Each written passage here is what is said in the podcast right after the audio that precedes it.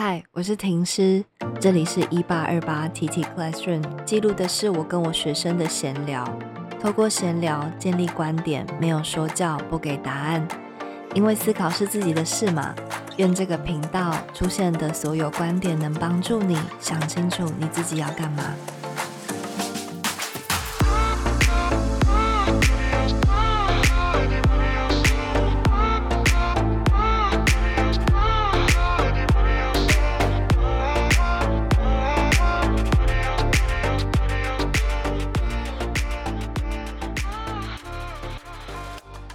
这是第9集，我们要来聊小王子。大家应该都会听过，就算没有听过也一定听过它里面讲的一些，比方说真正重要的东西是眼睛看不到的，或者是如果你要进入一段关系，那你就要承受掉眼泪的风险等等的。然后我甚至去一间台北的酒吧，然后它有一杯调酒，名字叫做渣男小王子。你说那杯酒就叫，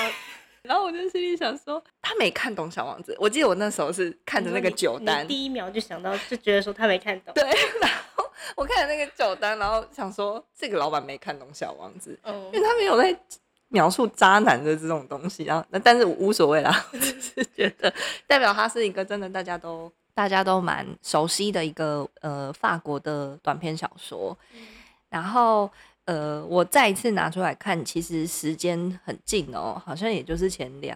周而已。然后我会想拿出来看，是因为我在家里打扫，然后扫一扫，然后呢就看到一本就是很老旧的小王子，对，封面设计甚至偏普通，对对，偏普通，卡其色，哦、对对对，然后内页还是黑白的。今天来跟我聊这个主题的学生是那个燕玲啊，那我帮大家介绍一下燕玲，因为她应该会不想自我介绍。就是燕玲是我以前教书然后带过的，我最不要再给我一个很高的头衔哦，我最爱的学生。然后因为这个我最爱啊，然后。他遭受多少人的嫉妒，都是因为追我最爱的学生啊、那你也不用担心，因为每一个来上节目的我都会说是我最爱的，然后只要每个来跟我约吃饭的我也说你们是我最爱的。我没那你才是那是一条酒，你是最你是最然后因为就是燕玲啊，她也自己去买了一本小王子来看，然后所以今天的节目会有一点不一样，会想要用一种就是轻松闲聊，也是平时我跟徐燕玲约见面然后约吃饭的时候一种聊天的状态，我们大概都是在聊这些，然后想用这种形式就是呈现这一集给大家。我们开始要讲小王子之前啊，来帮大家简单的讲述一下这一本书。就是讲回来，就是我那时候在打扫家里的时候，我就翻到这本书的外面的那个表皮就说它是一本就是长大了才会读懂的书。可是我刚刚讲，其实我小学的时候我就看过了嘛，所以我那时候小学看的状态是会觉得说哦好难看哦，然后就平铺直叙的一本书。对对对，其实你会发现你读它的文字，它是很好咬的一本书，它不会有一些很文青很艰深的词汇或者是什么都没有，它是一本很好咀嚼的书，然后就是连小朋友都会看得懂。可是小朋友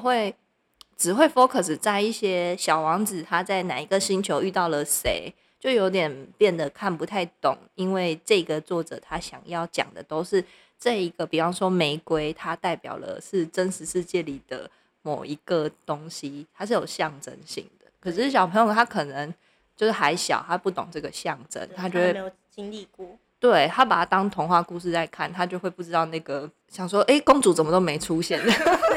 有玫瑰怎么没有公主，对啊，为什么没有公主，然后后来为什么没有过着幸福快乐的日子，对对，为什么最后他就走了，然后他走了还说我不是真的走了，我是在另一个地方，对，然后你要抬头怎么样的，然后小朋友就想说难看。可是我抬头是可以看到什么，对，然后后来中间就断断续续我都有再拿出来翻几次，然后大概知道说哦，它是一本法国非常有名的文学名著，然后也大概知道说啊，玫瑰就代表什么，狐狸就代表什么，就是也有这一方面的，就也划过类似的文章啊，所以就会觉得对那个调酒的名字会有一些想法，会觉得不太认同。可是你说我真的读懂了吗？我觉得我一直直到上个，也就前2个礼拜读到的那一刻，我读完我真的是泣不成声欸，就是我真的是读到一个觉得说天啊，我失恋都没哭这么难过呢。我就想说天啊，就是因为我觉得我看懂了，因为就是我的年纪也是将近30，然后也经历过一些经历，然后就会觉得说啊，我真的知道他讲的是几乎是全对的。然后我同时又非常喜欢法国人的一种文化风格，就是他不会那么样的自私的告诉你说啊，长大就是怎样怎样啊，比方说你就是要负责任啊，然后你就是要怎样怎样，就是不会讲的那么的或者说限制住你，对，他不会是这样。法国的一种文化风格我觉得是我很喜欢的，他会用一只可爱的小狐狸，然后告诉小王子说你要为你爱的人负责任，就是会用一种很可爱然后很轻松的方式让你知道说责任原来是就是成为一个大人需要学起来的一件事情。所以我就那天实在是太过的激动，然后我就赶快打给徐彦霖说你赶快去看这本书，然后呢他就去买了，然后他买了这一本跟大家报告一下这个物价，我妈当年买的时候她160，现在你跟大家讲她多少钱哦，就是一个翻了不止一倍的价格，大概是360，360欸真的很夸张，是两本小王子的价钱，根本就是一样的东西哦，对呀、啊，内容根本一样我就是包装变得比较漂亮嘛不过美是有价值的啦、好，总而言之就是我那时候打电话给徐彦霖，我就赶快叫他去看这本书，然后并且我要他马上告诉我他有没有看懂，他懂到哪个部分，他有没有哭，他超狠，他直接一个连环狂问说到底怎么样怎么样怎么样。对，我想知道说那好，我是29岁我读懂了嘛，所以就想知道说到底他懂到的那个点在哪边。 然后就想请问啊，你有看懂吗？婷婷那天打给我之后，他就叫我赶快去看嘛，所以其实我就过了不久之后我就去买这本书，然后我买这本书之后我就去一家咖啡厅里面就去看，我想说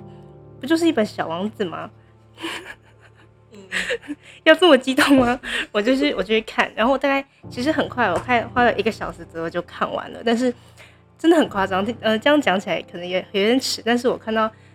看完之后，我在咖啡厅里面爆哭不止，痛哭流涕吗？对，就是止不住的那一种，就是我就想说，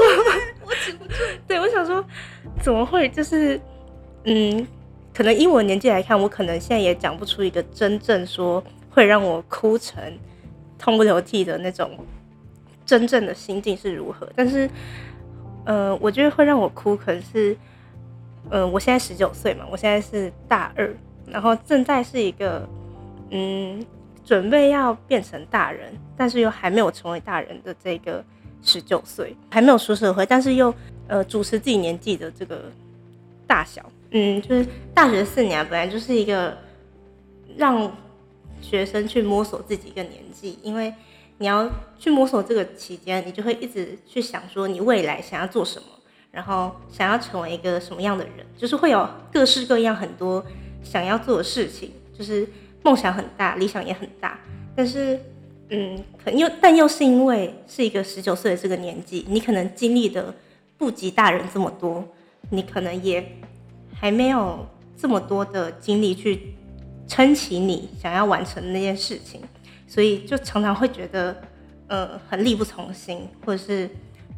一直在怀疑自己说我想做的这件事情真的是对的吗？我现在这个年纪做这些事情我真的做得到吗？就是会一直不断的怀疑自己，然后就是这个阶段就会让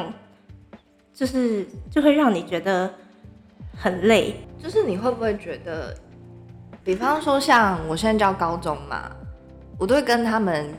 讲一个美好愿景，就是大学你的课是可以自己选的啊，你的时间是可以自己安排的，你真的可以去利用空堂时间去比方说做一些你自己本来想做的事情。你晚上的时间因为爸妈也管不到你，你可能住在外面，你真的可以去夜冲夜唱，就是相对高中那种被排到从早上7点上课到下午5点的状态，晚上还有夜自习，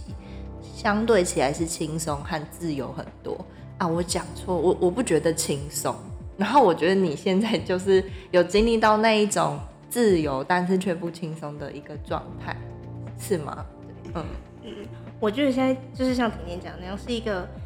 很可以安排自己任何时段自己要做什么事情，但是我觉得这就是一个点，因为高中太压抑了，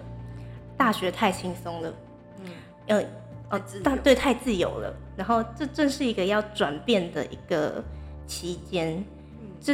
这个转变期间就是让各种不同的人发展成不同的样子，因为如果你在这个期间你真的安排了很多事情给自己做，你可能就很会知道说什么期间该做什么事情，然后每一步要怎么做，但是另外一个部分可能就是变成说你不知道怎么去安排自己的时间，因为以前都是被别人给安排好了，然后你不需要去想说我下一步要怎么做，因为已经有人帮你安排好了，真的没有人管束你，你真的什么都可以做了，需要不断的去想，因为如果你不去想，你这段期间你就空下来了，你就会变得什么事情就没有事情做了，没有事情做的时候你就会想说那我现在这段休息的期间是不是又不对了。首先我就是为我们台湾的那个未来感到非常的幸运，有徐彦霖，因为我相信不是每一个人大二就开始在想这些事情，我觉得啦，所以这是首先我刚突然很感动。对啊，我觉得如果我们台湾的每一个大二生都在想着这一些事情，就是自己是谁，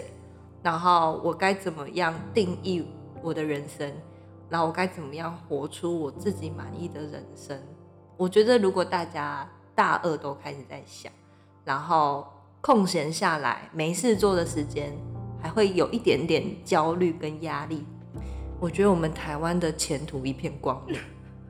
真的就是你们在动脑。就我想到第二个点是因为在高中之前啊，你的时间真的都是被体制安排好的，然后也会有一个老师告诉你你现在做什么是对的是错的，好，就仿佛有一个标准在啦。对。但是上了大学其实是没有标准，这件事听起来是很自由的，可是当你要成为你自己的标准的时候，我觉得很困难欸。对，你也抓不准自己怎么样才是真的 OK 的，这个阶段。对啊，对，所以我前面才是说，我看懂就是因为这样，因为我就一直在不断的思考，我正在想这些事情对我未来有没有帮助，或者是如何的。我觉得这个真的就是我们大学这个4年正在所谓成长的这个阶段需要去经历的，就是可能会觉得痛，或者是觉得力不从心，觉得心累之类的。但我觉得这个就是19岁经历这个期间最好的时段，因为你还有身旁的同学、你的朋友也跟你一起在经历这件事情，或者是也有比你再大一点的老师，他们也会觉得你还是小孩，还会愿意跟你讲。所以我觉得如果跟我有同年龄的人听到这一集的话，我觉得我们会现在在经历这些所谓 emo 啊，所谓苦思很久的事情，你也不需要真的到这么的想不透，因为我们本来就在经历这个过程，就跟我们这次的标题一样，就是生长痛。对，就是虽然在成长也会痛，但是这些都没关系，这些都是属于19岁的任性。这是我给我自己的一个的激励啦。那我觉得这个对应小王子里面的剧情就有点像是小王子他是因为跟玫瑰相处受了伤，所以他就决定要去旅行，然后他就旅行到地球来，然后他去过很多的地方。其实这不就也是小王子在找的过程吗？然后他去很多星球旅行，他比方说他中间遇到了住着酒鬼的星球，住着国王的星球，然后他每个都在看在探索，然后他觉得这不是我要的，然后那个也不是我要的答案，可是也就是因为他有在找啊，所以他才会知道说这好像不是我要的。然后直到他遇到狐狸，然后狐狸他发现这是他要的，然后呢狐狸也告诉他一些有点像是他的人生经历，然后最后小王子才领悟说啊，原来他要的是他家里的那一朵玫瑰，他才领悟这件事情了，然后回到了一个原点。就是我觉得小王子最能够引起可能就是我觉得这一种迷茫阶段的朋友们的共鸣，就是这一段迷茫啊是正常的哦，对，而且甚至有人用一本书把它写出来，代表这是一个多数的状况，所以不用觉得我好奇怪为什么会迷茫，那为什么你隔壁的人看起来这么快乐哦？第一种是他也有他迷茫的时候，只是他没有让你看到，所以你也不用羡慕他。第二种是他可能是个傻瓜，所以你也不用想太多，就是你要活出你自己要的然后我觉得这反而是就你自己以为说迷茫是一个很不好的状态，可是有人用一本书把它写出来，然后让你觉得说其实有很多人都是在经历这个的。对对对，所以感觉就是他把我们多数人的共鸣都讲出来之后，其实反而会让我们更轻松的去看待这件事情，就是法式风格啊，轻松，对，轻松的去看这件事情，就是你要去旅行，其实没有不好，然后遇到一只小狐狸，然后也会看到很多个星球，然后最后呢，就算你再回到原点，但是这样子也很好，因为你看了很多各式各样不同的东西，最后都回归到自己，我觉得这是一件很温柔的感觉。对，我很喜欢你讲那个温柔，因为我觉得啦，华人的教育常常因为我们是孔孟思想影响我们比较剧烈，我们常会追求一种圣贤状态，就是好像我们非得完美无缺，没有缺点，而且我们必须要很有，就是那个有一点点没有不好，但很大，那个太大了，然后就会觉得说天哪，我在迷茫，我怎么可以迷茫呢？那个到时候孔子会骂我，这样就是压力很大。可是我觉得法式的那种或者小王子给人的这种风格，它就是一种迷茫又有什么关系嘞？就是大家都会经历的啊。我们他刚好给了你一个机会，可以去出去旅行，去探索。他刚好是一个借口，你可以去外面走一走。然后我就觉得说，对，就是原来可以用一个这么样温柔的方式去看待自己的低潮的状态。所以很推荐大家去看，你会推荐吗？会，我觉得甚至如果你以前看过，可能5、6岁看过，你现在可以再去看一次。5、6岁识字吗？对，国小啦，国小的时候看过，不好意思，5、6岁那是神童就是你国小的时候看过，但是如果你现在跟我一样，就是可能是大学，或者是甚至你可能刚出社会之类的，或者是你正在经历一点什么。你需要一个所谓出去外面看看这个机会的话，我觉得或者是你需要一个温柔的诠释你的低潮状态。对，我觉得你就可以再去看一次这本书，或许你并不会找到真正的所谓解答，但是你就可以有一个新的出口的感觉，至少是一个掉眼泪也好嘛。对，我觉得它有一点像是说，有时候我们可以用一些体验的心情去看待自己一些比较我们的文化背景人家认为是痛苦的状态，认为是不应该存在的状态。我觉得其实我们都可以学习，可能用其他文化的人的一种生活风格来去看待说，哎，其实我这样也没有不好啊。而且就像燕宁说的，你在大学期间迷茫啊，是最有人会接住你的时候了，因为你的教授他可能可以给你一些建议，他也愿意。你的同学你可能讲出了你的迷茫之后，会带起他们也开始反思他自己。然后确实像我现在出社会，我会有点不敢讲我的迷茫，因为我会觉得好像大家都不迷茫了，那如果我在讲好像是我想太多嘛的那种感觉。所以我觉得确实如果你是一个大学生，我们都很推荐你可以再去把它找来翻看看，然后花个360块，我觉得好好的哭一场，那又怎么样呢？干嘛的活得那么严肃啊？然后那个就是我觉得如果你刚出社会，你很需要你的迷茫被同理，然后你觉得你身旁的同事看起来都很有目标，很有盼望，你不敢要求他们同理你，那你就让小王子来同理你。不是什么事情都要用工具书的思维来看待，我觉得这会是我和燕宁共同很喜欢小王子，然后也很想要推荐给大家的一个原因。没错。然后我觉得下一集我们来聊看看玫瑰好了，因为不只是讲成长是燕宁最有感触的，那其实这本书它也讲到很多跟爱情有相关的主题啦。然后如果大家有在认真听我的 podcast 的话，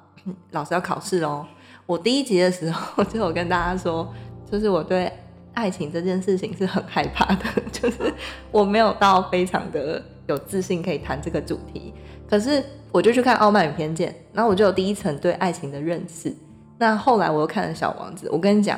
我觉得我现在也没到有资格，不敢这样说，但是我觉得我可以试着聊看看，就我有一些心得。然后我想我们把玫瑰还有狐狸，然后还有最后蛇都可以来聊看看这样子。